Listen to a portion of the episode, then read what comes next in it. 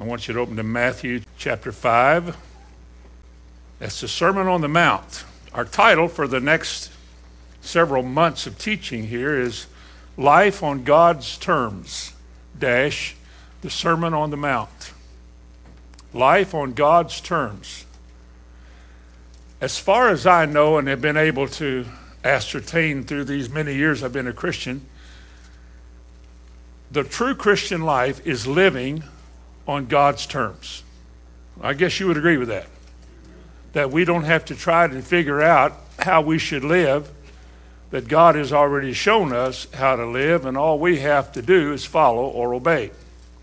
In the New Testament, especially, and probably in the whole Bible, you won't find a section of teachings any more profound than the ones you'll find in Matthew 5, 6, and 7. It's called the Sermon on the Mount. Let me read the first two verses of Matthew 5 and the last two verses of Matthew 7. And seeing the multitudes, he went up into a mountain, and when he was set, his disciples came unto him, and he opened his mouth and taught them, saying, and then we have 111 verses, almost 109 after these two, of the sayings of Jesus various subjects. It's not a continuous one theme sermon. It's a sermon which encompasses the kind of Christianity, the kind of people Christians ought to be. Now, it's been my opinion through the years that the Sermon on the Mount is considered to be very lofty and very wonderful, but it's largely ignored as a must do. When Jesus ends this sermon by saying in verse 28, and it came to pass when Jesus had entered, ended these things, the people were astonished at his doctrine or his teaching. For he taught them as one having authority and not as the scribes. He wasn't just a typical teacher doing a typical thing as a required thing in a place or a church. When he opened his mouth and spoke, those words were God sent. Remember in Isaiah 55, his word will not return void? That means he sends his word with something. When it's his word prompted by him, it comes with influence and impact. And the people who heard him teach recognized that what he was saying, though the words were not hard to understand at all, it's quite a simple section of scripture, but it was very profound and they were astonished. Maybe they were astonished that anybody could ask human beings to live like this. Because a lot of people that I have through the years talked to or read after or read excerpts in articles or magazines or something or a book or a conversation, many people said, well, they didn't believe anybody could live the Sermon on the Mount. That the Sermon on the Mount was therefore relegated to the millennium. You know, a different time, a time when the Garden of Eden characteristics are on this earth. But if that was true, then Matthew 7, like verse 24, wouldn't make a whole lot of sense to us. Because in Matthew 7, verse 24, it says, He that heareth these sayings of mine and doeth them, I will liken him unto. Well, if this is not for today, if this Sermon on the Mount teaching doesn't apply to us here tonight, then we're wasting our time teaching on it because it won't work. It's just too hard we're so frail spiritually that we can't grasp it, that we really can't do this. No doubt we've tried some parts of it. There's just too much in here that's too high and too lofty. And yet, if we can't do this, if this really is over our heads and it's not possible for us to do it, then there is a sense in which we're being deceived. We're asked to do something that we can't do. But in truth, we really can't do anything without God's help. Nothing. Nothing that you can be credited for or praised for by God can be done without His help. Otherwise, you could do things without Him and merit salvation or merit blessings and grace and a lot of things. But it doesn't work like that.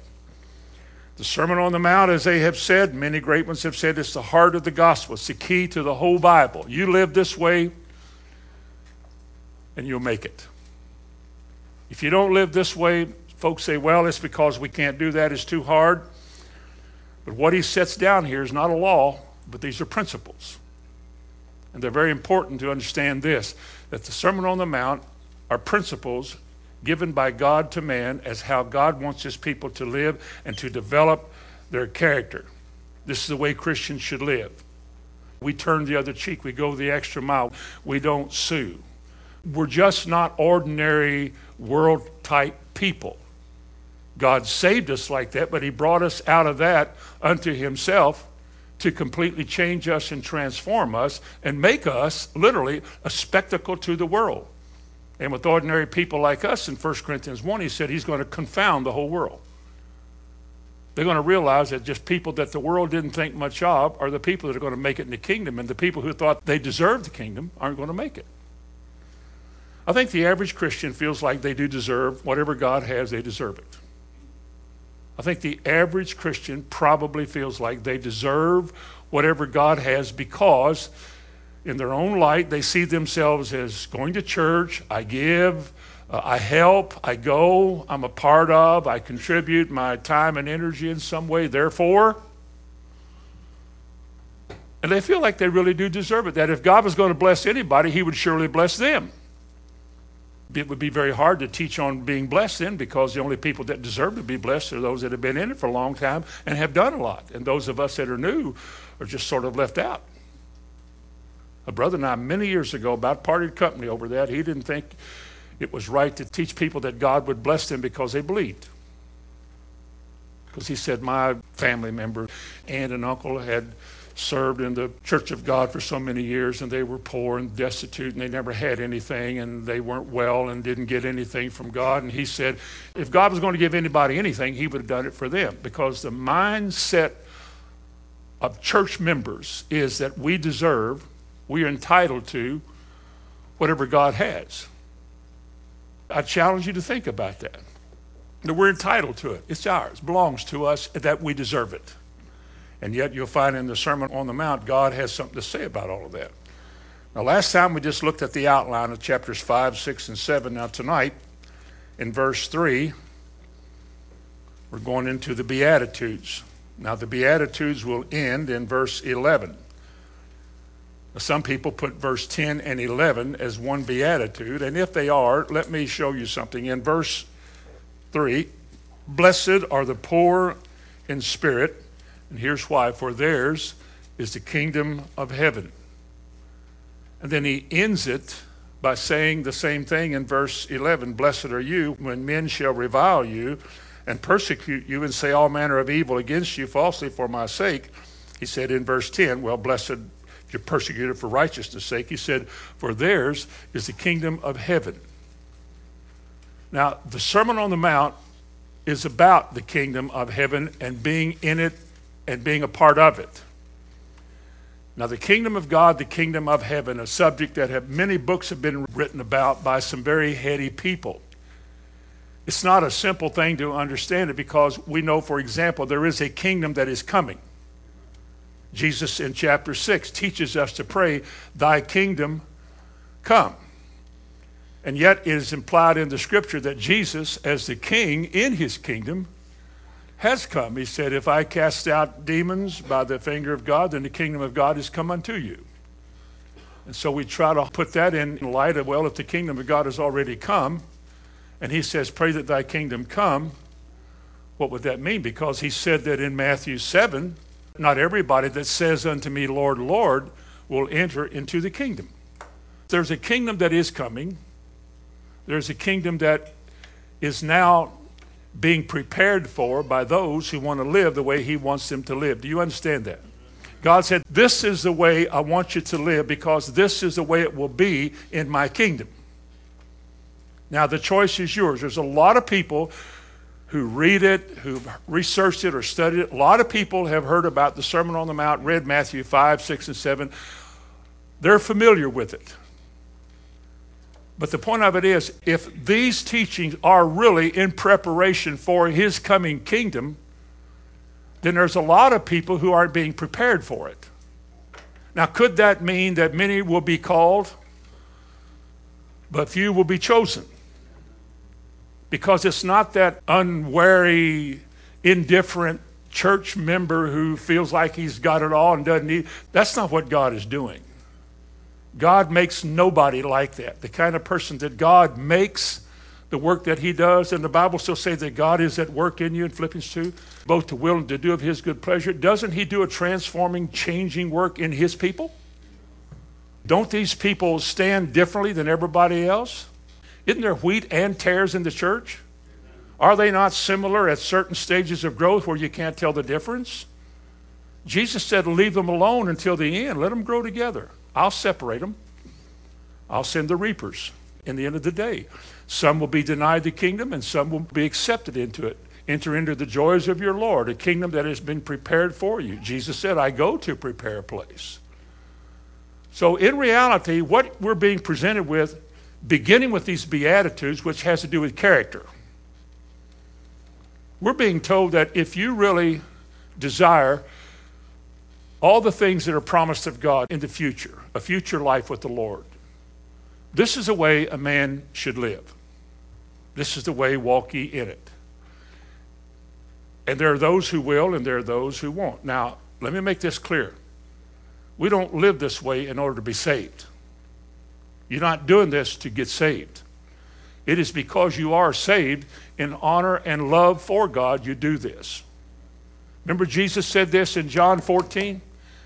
He that hath my commandments and keepeth them, he it is that loves me.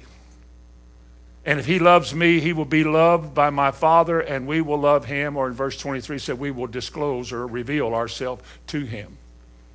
All of it is in preparation for the coming of our King, who will set up his eternal kingdom when he comes. I really do want to be a part of that.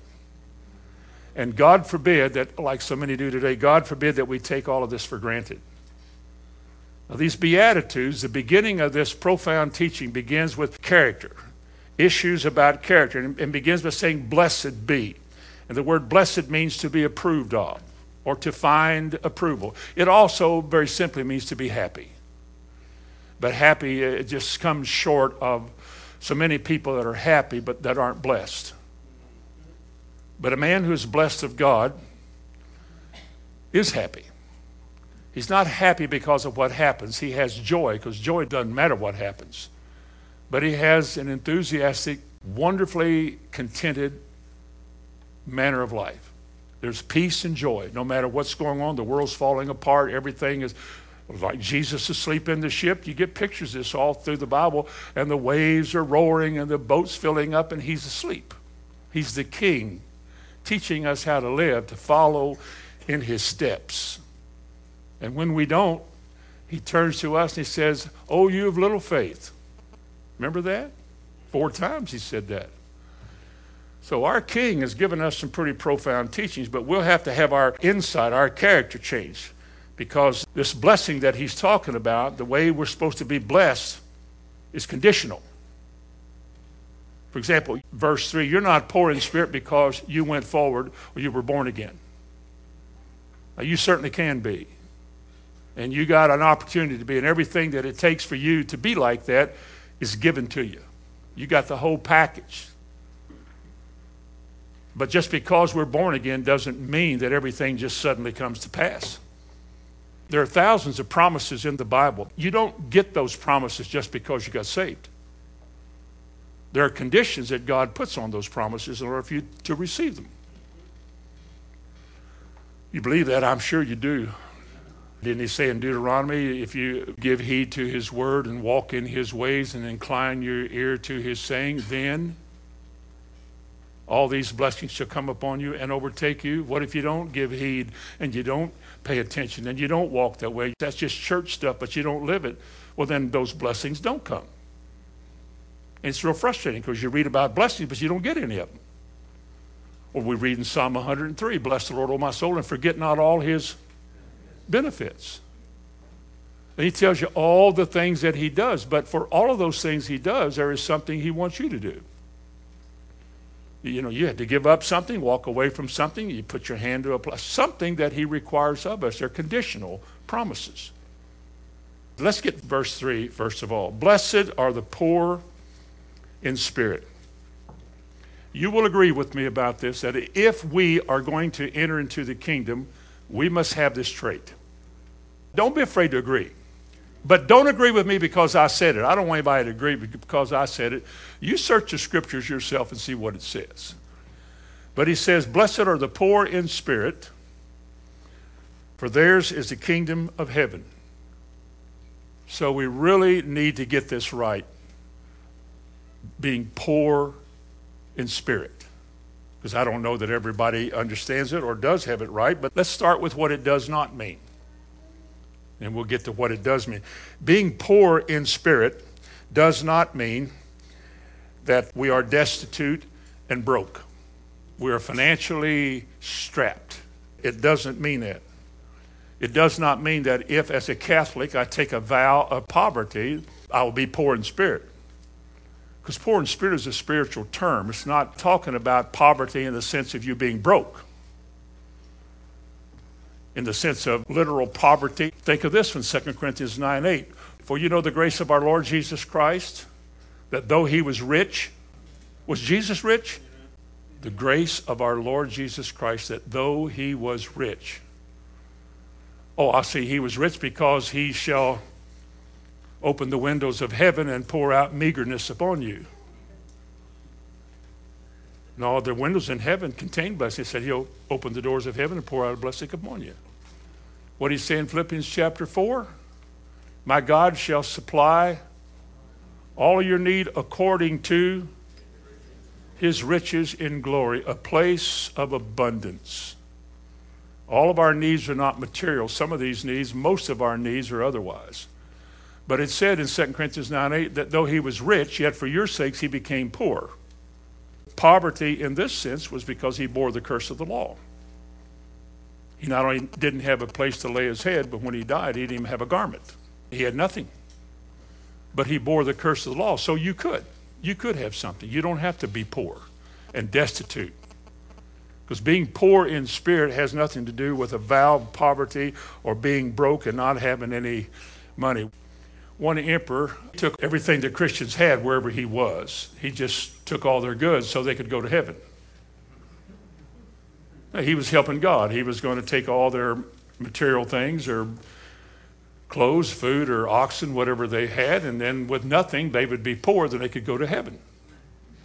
God speaks often of the poor in the Bible about you considering the poor. So, poverty and being poor is a very real subject, and your consideration of the poor is important too.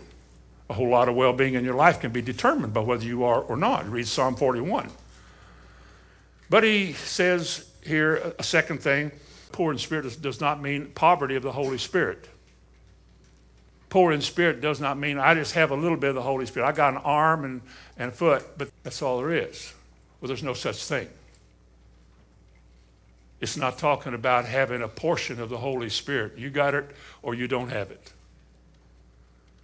And a third thing that it is not talking about, it's not a deficiency of courage where you cower and you're just real, you know, poor. It's not that either. But this is something very spiritual and something that's not found a lot in the church. Because you see, poverty of spirit has to do with you being destitute. You seeing your utter destitution in spiritual matters. If you're poor in spirit, let me read what one commentator said. I agreed with this. He said, The utter spiritual destitution, the consciousness of which precedes the entrance into the kingdom of God, and which cannot be relieved by one's own efforts, but can only be the free mercy of God. Personal acknowledgement of your spiritual bankruptcy. That's hard for us to do because today we put a premium on being aggressive and being at the head and being motivated. And there's nothing wrong with being aggressive and motivated in a right way. But poor in spirit is a recognition of your inability to make spiritual things work for you without God. I can do nothing without the Lord. Absolutely nothing. I can do things as a religionist. As members of religion, we can put good minds together and think of some noble projects. We can do a lot of things and make a lot of plans and get the approval of a lot of people for our hard work and our efforts and our intentions at either building somebody something, feeding somebody something, going to a missionary field to relieve the pressure. Just a lot of things that we can just think of to do. I don't think we're wrong when we want to help people either. But the mission of the church, primarily, before anything else is done, is to preach the word. But that seems to be such a tedious thing. To come together, well, twice a week. Some places don't do much teaching, but at least they're meeting. They come together. I hope we do. I hope we teach. But we come together a couple times a week and we try to explain and teach what the Bible says so that you can get some light, deal with it, and let it affect your life. Preach the word in season or out of season. Martha, Martha said, You are encumbered about so many things in Luke 10. He said, But Mary has chosen that which cannot be taken from her. She's chosen the good thing. What did Mary choose? To listen to the word of God.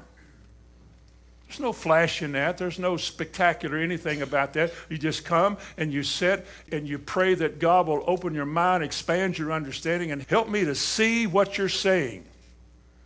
The prayer that Paul prayed in Ephesians 1, he said, I pray that the eyes of your heart will be enlightened. The man on the inside, the spiritual man. If God doesn't enlighten this, this man dies. Without something from God, I can't gain more. I have to be given more. Well, it's true. You might not want to agree, but it's true. It's grace. Grace is favor. If I don't need that grace and favor to do the right things, and I don't need to turn to God to do the right things, I can just have some noble ideas and do that. And see myself as doing more than the rest of y'all are doing. And then I get cocky and I'm just the opposite of what it means to be poor in spirit. Now I think I deserve what God has. Poor in spirit. The poor in spirit are those people who are just destitute. I can't save myself. I can't heal myself. I can't do anything without God. I can't stay away from God's people, the church, the preaching. I can't stay at home and be all right by myself. God didn't say it that way in the Bible. That's not the way it's supposed to be, and that's not the way it's going to work. Let me show you a couple of places in the Old Testament because the idea of poor in spirit probably has its beginnings back in some statements made in the Old Testament. Turn to Isaiah 57 and verse 15. For thus saith the high and lofty one that inhabiteth eternity, whose name is holy. I dwell in the high and holy place. That's that secret place of El Elyon, the Most High God. I dwell in this high and holy place with him also. Now stop. Now, are we on the same page so far? If I say God has specifically said who it is that he will dwell with. This is not too hard, is it? Thus saith the Lord, the high and lofty one who dwelleth in eternity, whose name is holy. I dwell in the high and holy place with him also, that is of a contrite and humble spirit, to revive the spirit of the humble, which means the humble spirit needs reviving. The French word viva is life. Reviva, it means to live again. Live again. Now, this is not a good use of the word, but we're living right now and we're getting fed something here. How much we swallow, I don't know, but we're getting fed. We got something to think about. Tomorrow we'll need more. We'll need more. Now, if you don't see your need for more, then this message is for you. It is anyway. But it says, with him that is of a contrite and humble spirit to revive the spirit of the humble and to revive the heart of the contrite ones. The heart. The human heart, the focus of a human's life is his heart the place that God dwells in a human life. is called the heart. Christ dwells in your heart by faith. It's the place where you hide his word. Thy word have I hid in my heart. My heart will determine my life and the future and the destiny of my life. What's in my heart? He said that you should guard your heart with all diligence, for out of your heart proceed the issues of life. The death or life is in the power of the tongue. And I mention that because out of the abundance of the heart, Jesus said in Matthew 12, the mouth speaks. God brought an awful bunch of people to him. And if you can't agree with that, I'll speak for myself. And I can look back for 43 years this month. And I can look back and see how tolerant, how long suffering, how kind, and how gentle, and how determined God has been to steer my life because I am incapable of going where I should be without his help. Amen. And God has seen fit to that. Like Paul said while ago, the eyes of your heart being enlightened, that you may know, that you may know that you may know what is the hope of his calling and the riches of his inheritance in the saints and so forth. The very thing that inspires you and motivates you to receive that. Promises were made to you. He shows them to you so you'll exercise your faith for them. And you exercise your faith for promises because in this way God is glorified in your life. We glorify God by receiving his promises. The world looks around and knows, said, wow, how'd you do that? Well, I didn't do that. God bless me. Well, yeah, yeah, yeah, yeah.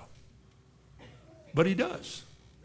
But there are conditions, as he said here in verse 57, there are conditions. He said, I dwell with the person who has a humble spirit, which has to be revived all the time. It just has to constantly have spiritual input into its life. And they know that. That's why they turn to the Lord and not to some book or some counselor or something else. These people turn to the Lord with their whole heart. And here's my cup, Lord. I lift it up, Lord. Here's my basket. Come and quench this thirsting of my soul. You ever heard that song? Oh, I'm not going to sing all of it for you. It is us coming to the realization in our Christian life that I can only do whatever it is God wants me to do as God does it through me. Keep your finger in Isaiah. Turn to Luke 17, verse 10. That's a green pasture over there in the 17th chapter.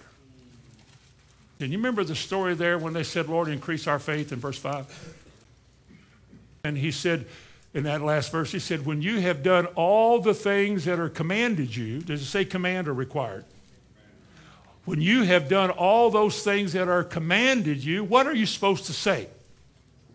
We are what? Well, how can I write a book on how great I am if that's true? Nothing wrong with writing a book, just don't write about how great you are. About all your exploits, all the things that you did, and, and people look to you and you get praise and they want to honor you, and wow, aren't you something? They don't want to talk to God, they want to talk to you. Wow. But he said, when we, any of us, if we're sent to some mission field, if we're blessed materially in some way and we give and help and we do it the right way and we get blessed by this, he said, when you have done all the things that were commanded you, then you have a personal relationship to God, he speaks to you about specific things. When you do that, and it works because it does when God gives it to you, he said, then you say this about yourself you say this that we are still unprofitable servants. For we have only done the things that were commanded us. Now, what does that do to our pious living and our earning heaven? How could you be personally pious if you read 548? Be you therefore perfect, even as your Father in heaven is perfect. Who can do that? Nobody. How can it be? God he that started a good work will finish it. If he doesn't start it, you can't finish it. And what he begins, he finishes. And he takes the most unlikely souls, to do a magnificent and marvelous transforming work. But he cautions us. He says, when you've done the things I, I sent you to do, if you're a Billy Graham or you're some other great soul in, that you know of, before you begin praising these people and saying all the wonderful things about them, and, and they did have to sweat and go through the time and effort to do all of that, so praise God for those people. But they only did what they were anointed to do as God directed. So everybody that got saved got saved because God saved them. Well, if everybody that really got saved got saved because God saved them, then what credit do I get? I'm a hose. I'm just a hose. And what good is a hose without a spigot? Unless you go to a yard sale and somebody decorated a hose and painted it and put all kinds of pretty things on it and say, This prettiest hose I ever saw. And your garden says, It's ugly as sin unless you hook it up to something and water us with it. But even a hose, does a hose make water? It just carries water, is all it does. That's all we do. We can't stand before God and say, I deserve heaven. Now look what I've done. Remember the story in the Bible, and uh, still in Luke? Remember a man came before God one day and he said, I thank you, Father, that I'm not like others. I go to such and such person's church and I'm pretty good. I'm pretty good. I got a wonderful personality and I've done a lot of great things for people. People know me and who I am and I'm pretty good stuff. Yeah, yeah, yeah. I'm all right. Um, at least I'm not like this publican. Remember that publican? That was me. That sorry thing. But the publican came to the realization in his life of who he was and what he was. And he was a zero. He was nothing. And the publican, the Bible said, he could not so much as lift up his eyes to heaven. Why? Because of his personal unworth before God. He saw it. Not everybody gets to see this, but he did. He saw the kind of person he was before a holy and righteous God. And all he wanted was to have favor with God and to be his. And the Bible said he could not so much as even lift up his eyes unto heaven, but he smote upon his breast and he said, God, have mercy on me, a sinner. I said that to a young boy one day on a tractor in a hot sun, witnessing out in the country. Stopped the tractor, my buddy did. I just wanted to go home, but he, no, he wants me to preach.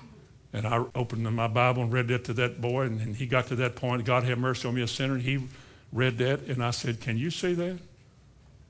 And a big tear came in his eyes, putting up hay. I said, Do you need to be saved? And he said, I do. I said, Can we pray with you right now? And he said, You can. And we did. And we took him to his father and down the hayfield and talked to them a while. Now, do we get a reward for that? I don't know about rewards. You know, God isn't going to ignore me. But if that boy got saved, God saved him. Because there's a whole bunch of them running around out there that I saved one time. They're, they're not here anymore. That's why, listen to me, and I mean this, and I'll probably be misunderstood for saying this, but let me say it. I've quit trying to save people. I preach the word. God is in the business of saving people. I don't try to get them out of their seat and come forward. I don't try to make them and coerce them. I just preach to them and tell them what the Bible says. And I leave it up to God, who is big enough to cause whoever He wants to be saved to respond to that. And how does God save people? With the preaching of the word. How can they preach except they be sent in Romans 10? And when they are sent, they carry the word, and it's through the power of the word that God saves people, not some dynamic speaker. It's the Word of God. It's not any charismatic personality or some gift of really getting into people's, oh, it's not that. That's not what saves people. Those people came to the Lord, for example, because they want to see a dead loved one, my grandmother, my mother, or a brother, somebody that died. I want, I just don't want, I want to see. Well, that's not the reason you get saved. You get saved because you're a sinner. And your sins have separated between you and God. And even when you come to the Lord, you got to let go. You got to give up your life. Because literally you've been purchased with a price. Amen? You no longer belong to you, you belong to Him. Now, whether or not you surrender your life to Him or not, we'll find out in how you live. But those that are going to be in His kingdom and are going to inherit His kingdom are going to begin with an attitude change about who they are and who God is. I can never see myself anyway being sufficient in and of myself to do anything spiritual. I used to think, probably thought I could, but I know now there's no such thing. I can't make anything work. I can't do anything that God is going to honor because I can't. Back in Isaiah 57, as you go back there, the word contrite again, the Hebrew word means crushed, hapless, unable. Would you keep your finger there again and go to Psalm 34 because this word is used there in Psalms 34. Interesting. In verse 18, the Lord is nigh unto them that are of a broken heart, like that publican and like the prodigal son. Remember the prodigal son? He came and he said, Father, I am not worthy to be your son anymore. I'm not worthy. And what did the father say to him? I know you're not. I don't want you here. Go back to New Orleans. And, and no. He put a ring on his son. He hugged that boy, put a robe on him, hugged that boy, killed the fatted calf, and they had a party.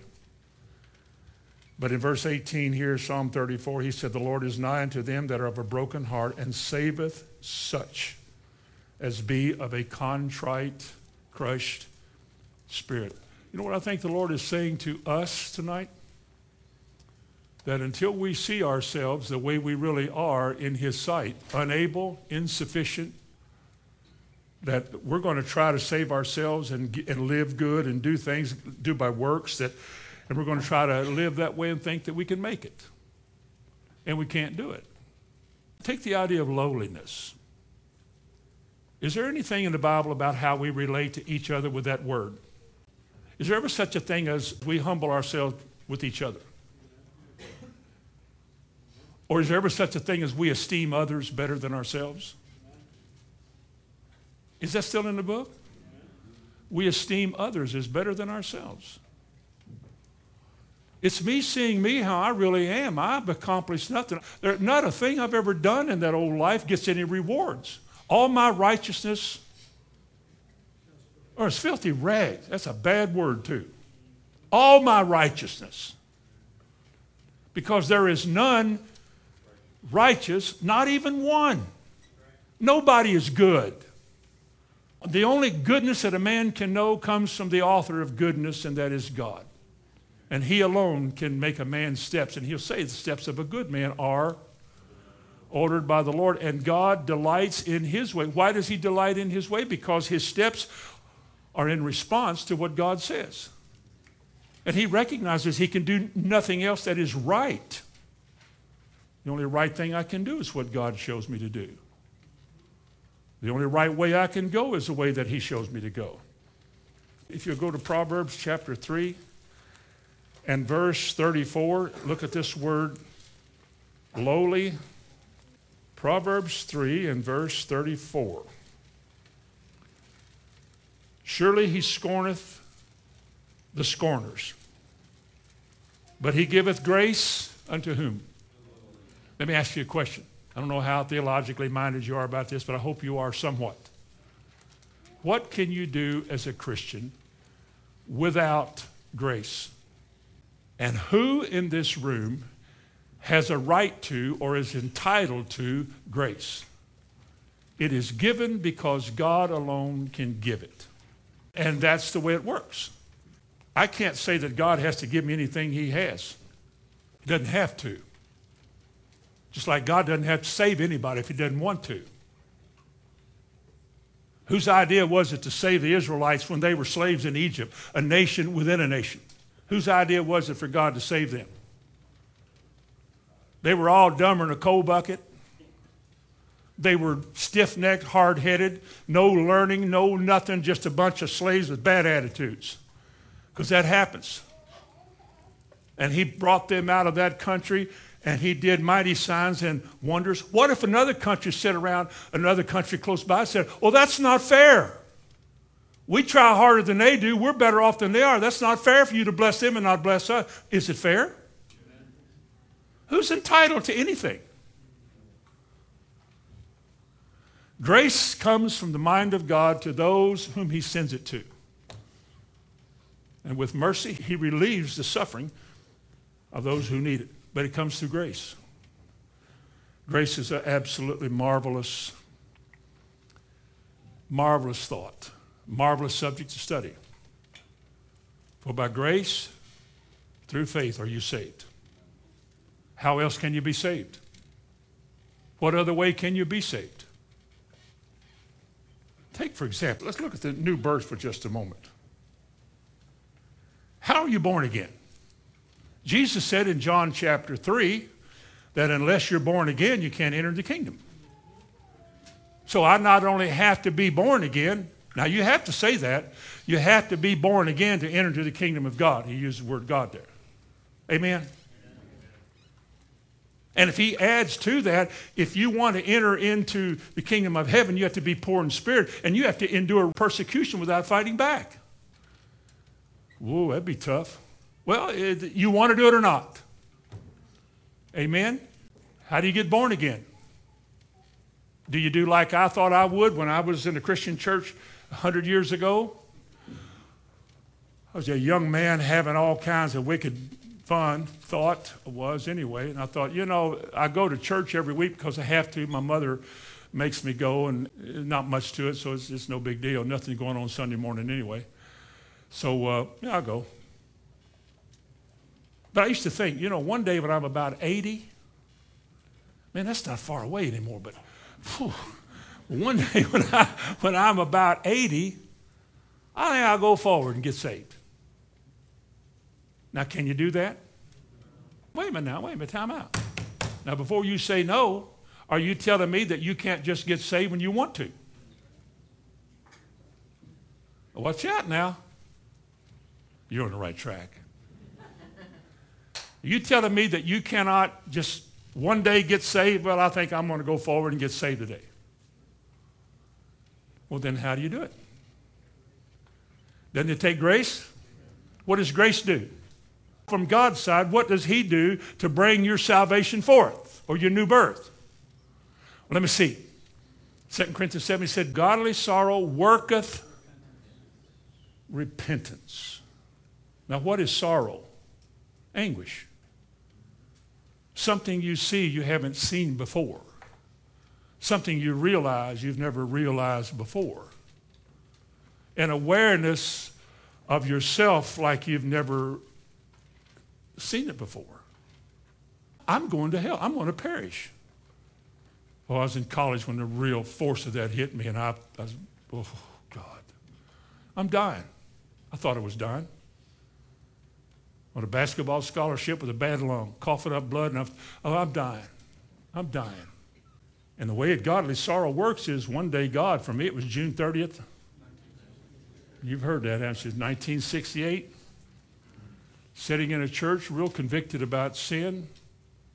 I'd seen ordinary people witness and testify, not preachers, not deacons, just ordinary people, housewives, school teachers, talk about Jesus. And I'm sitting there watching these people knowing that they have something I've never had. And I know they're right. And I know I really want that, but I don't think I could ever get that. I can't have that. And I'm crying. I got weepy eyes. The next morning, June 30th, 1968, just as I am, without one plea. I'm wrestling. Boy, I am fighting because what plea do I have? What plea can I make? What plea can I make to God that He will accept and say, okay, I'll save you because of that? I didn't have one. The justice of God looked down at my wicked heart and said, You deserve death. You're all like an unclean thing. Hell was made for people like that. Oh, God. And then, you know, just as I am and waiting not to rid my soul of one dark blot, and there goes Bonnie. And then it wasn't long until I was right behind her. I've been following her my whole life, but right down the aisle. And I remember as I was coming to that place where I was going to kneel in front of the church, I began to weep. I mean, it's like I could see my life. I was 28 years old, and I could see all the wickedness. You know, people talk about in accidents how things slow down and or things just go by in a flash, but you can remember it all. I heard all the bad words and all the jokes and stories and vile things. I was aware that I had the sentence of death on me, and I began to weep. Now, let me ask you a question. Why did I even care? I didn't do that last week. I didn't do it the year before. Why am I broken hearted now? Because God had a day that He wanted to save me. This is the way He does it. It has pleased God through the preaching of the word. Somebody said something, and I wanted it. The offer was made. If you'll take the first step, I'll never forget those words. You'll take the first step, God will be with you all the rest of your life. And He has been. And I knelt right there, right behind Bob Morgan, right behind him. And I wondered, what in the world is he doing here? Because I thought he was a saint. But it was godly sorrow. The keen, acute awareness of my sinful state and unworthiness before God. I had nothing to offer him, not one plea. All I could appeal to was his love and his grace. I couldn't see him. I couldn't hear him. I couldn't touch God. All I could do was listen to what somebody said that they said was in his word. And on the basis of that, I went up. I asked God to save me. I've been saved now for 43 years this month. I've never looked back. I could have never gotten there on that day if God hadn't done the work that he did. Because a whole lot of people went forward because they were sorry for their sins. They didn't give them up. They were just sorry they did it. They felt bad at that moment, like a drunk on a, with a hangover. He swears to God he'll never do it again while he's hugging that commode. But when his hangover's gone and he feels better in the evening, he forgets all of that. That's the kind of repentance which is sorrow of mind. But the true thing, what God brings is what he brought to the prodigal, is a broken heart. It's like the song, I need thee, oh, I need thee. This is poverty in the spirit. I need thee every hour, I need thee. And if you don't bless me, God, I cannot be blessed. If you don't bless my marriage, it will not honor you. If you don't bless the words that I'm doing, nothing will ever transpire. I've said to God many times in my life, these are not my people, they're your people. This is not my work, it's your work. You gave me a portion of it. I'm going to do the best I can, the best way I know how, and limit nothing and leave nothing out. And if they all walk out, then I can quit doing it. And they stayed, and I had to keep doing it. Are you still in Proverbs? Turn over to Proverbs chapter 16 and verse 19. Better it is to be of a humble spirit with the lowly than to divide the spoil with the proud, the great ones, the important people, the admired, recognized, and known people. You know what he said here? It'd be better for you to become a nobody. Just disappear from everybody's worldly admirations. When I first got saved, a lot of kids got saved. A lot of young people at school, a whole bunch of them came to the Lord, they said. And we used to meet at school in, in the library every day, half hour before school started. And these kids appeared to be getting really turned on to the Lord. They witnessed, they testified. We ran out of time sometimes because they wanted to share what the Lord was doing. I mean, there's 50 kids in this room. And a, and a school as small as ours was. They were really getting turned on. And one day, one of them told me that their mother said, or a sister, a family member told one of these girls, you know, one of the pretty was a cheerleader type and all of that stuff, said, honey, you're wasting your life on religion. You got so much to live for. And you're giving it all up to be like that, you'll never be anybody. See, and that's a choice that girl has to make. God allows that kind of talk to go, and she's got a choice to make. Are your eyes open? Do you see what you got? Do you see what God gave you? Is it genuine? And stay with it. Are you afraid of what's going to cost you to live this way? You're afraid you'll fall away. You're afraid you'll backslide. You're afraid you'll mess up. You're afraid you'll want to go to these parties. And they did in the summer. When the shorts came out, they went, most of them were gone. They couldn't give it up. They were sorry during school for their sins, but they were glad it was spring. School was out. See, there's some people who just can't get over the fact that what God saved when He saved me was uh, absolute nobody. You know what Paul said about himself? He said, I'm a chief of sinners. Remember that? I'm the least of all the saints. I am the least, he said a third time, I am the least of the apostles. I didn't deserve anything I got, and God did something that, pff, boy, he turned my life around and praised God, here I am, and lived that way the rest of his life. Never looked back, never turned back. You got to see that.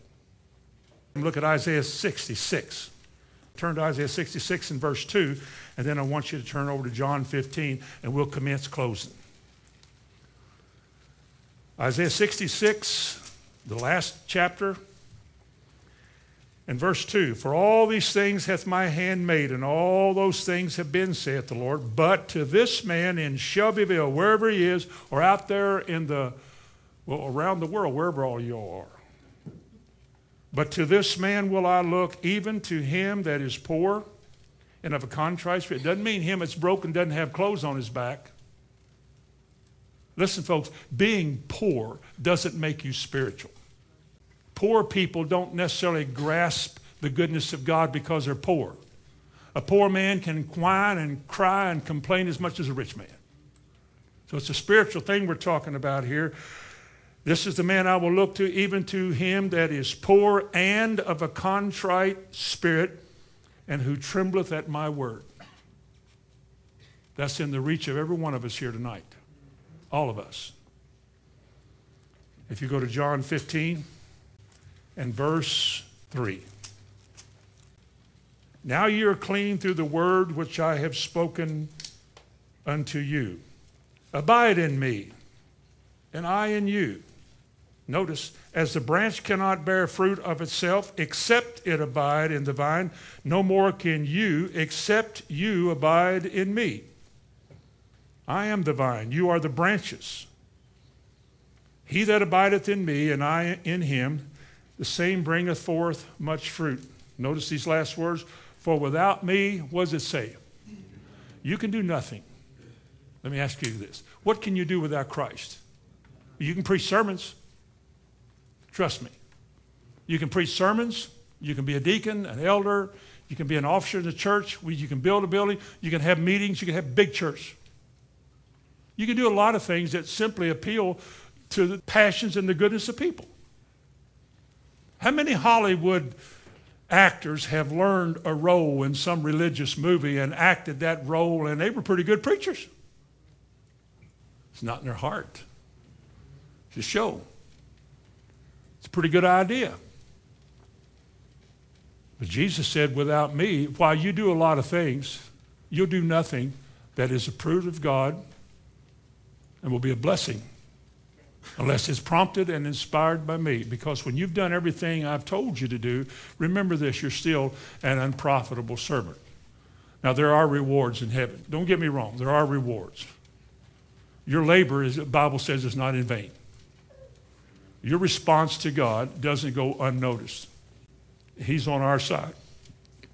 But when it comes to us wanting to take credit or boasting or being proud or lofty or cocky, as opposed to being contrite and humble and living in recognition of who it is that makes things work for me, he wants you to be humble.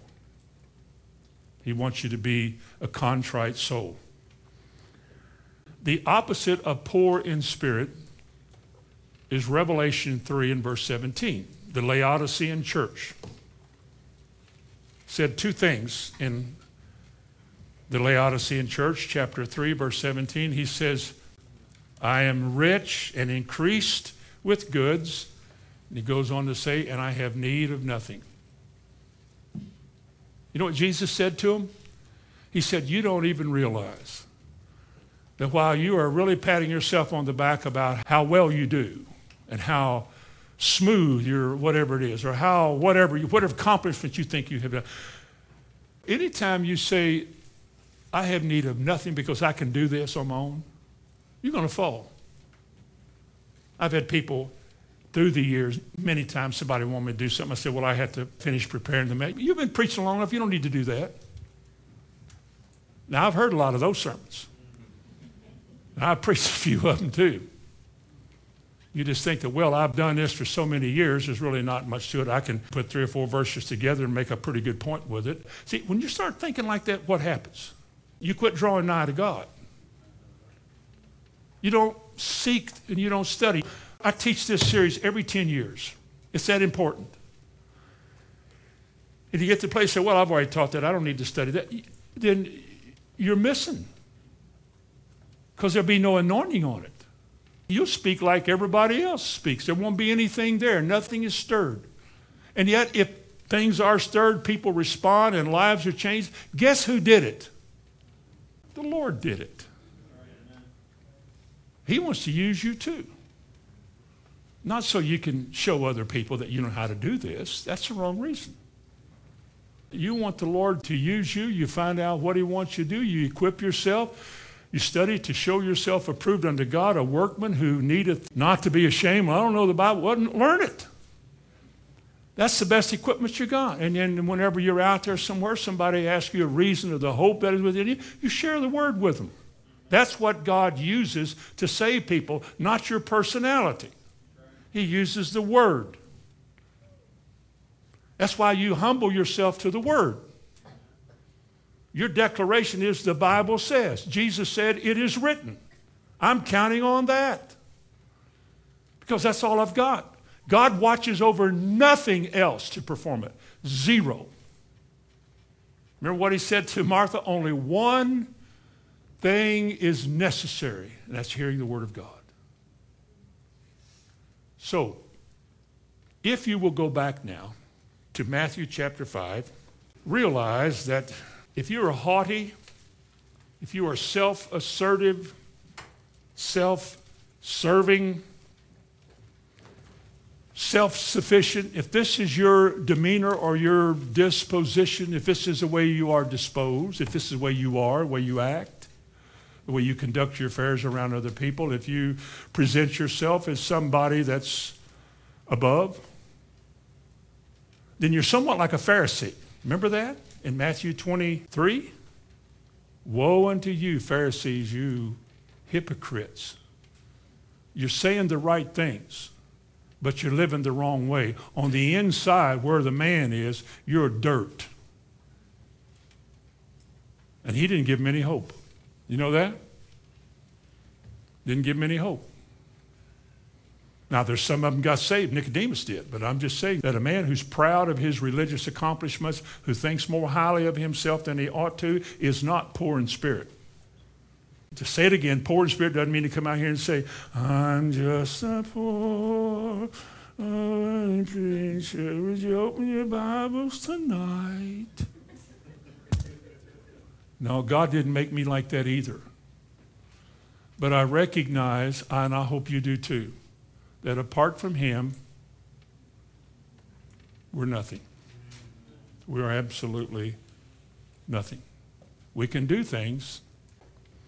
Jesus said in Matthew 7 Not everybody that says unto me, Lord, Lord, shall enter into the kingdom, but he that doeth the will of my Father.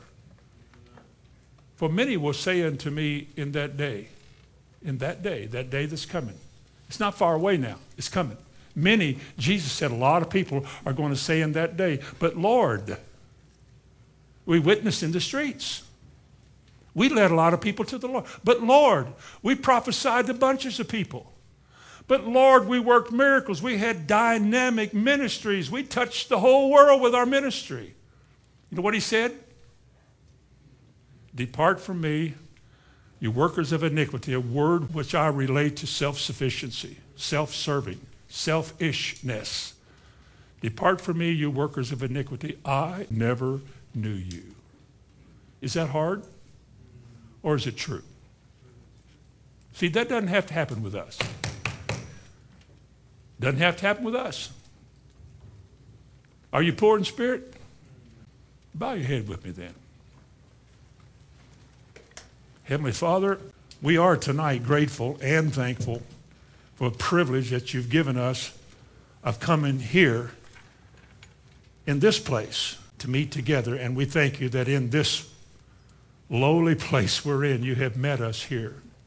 And you have fellowship with us here. And we have been blessed since we've been here. My prayer, Lord, is that we, before the end comes, would get our eyes completely off of things, the world, and totally upon Jesus, looking into the mirror of his word and seeing not only what he shows us, but what we see in ourselves and getting rid of it. I ask you to bless everybody that's here tonight. Bless those who are watching this from some other place. Let nobody's heart not be pricked and touched. Affect us all with righteousness, a desire to do what is right, and just to have a humble heart before you. We ask you to do that in Jesus' name. Amen. Amen.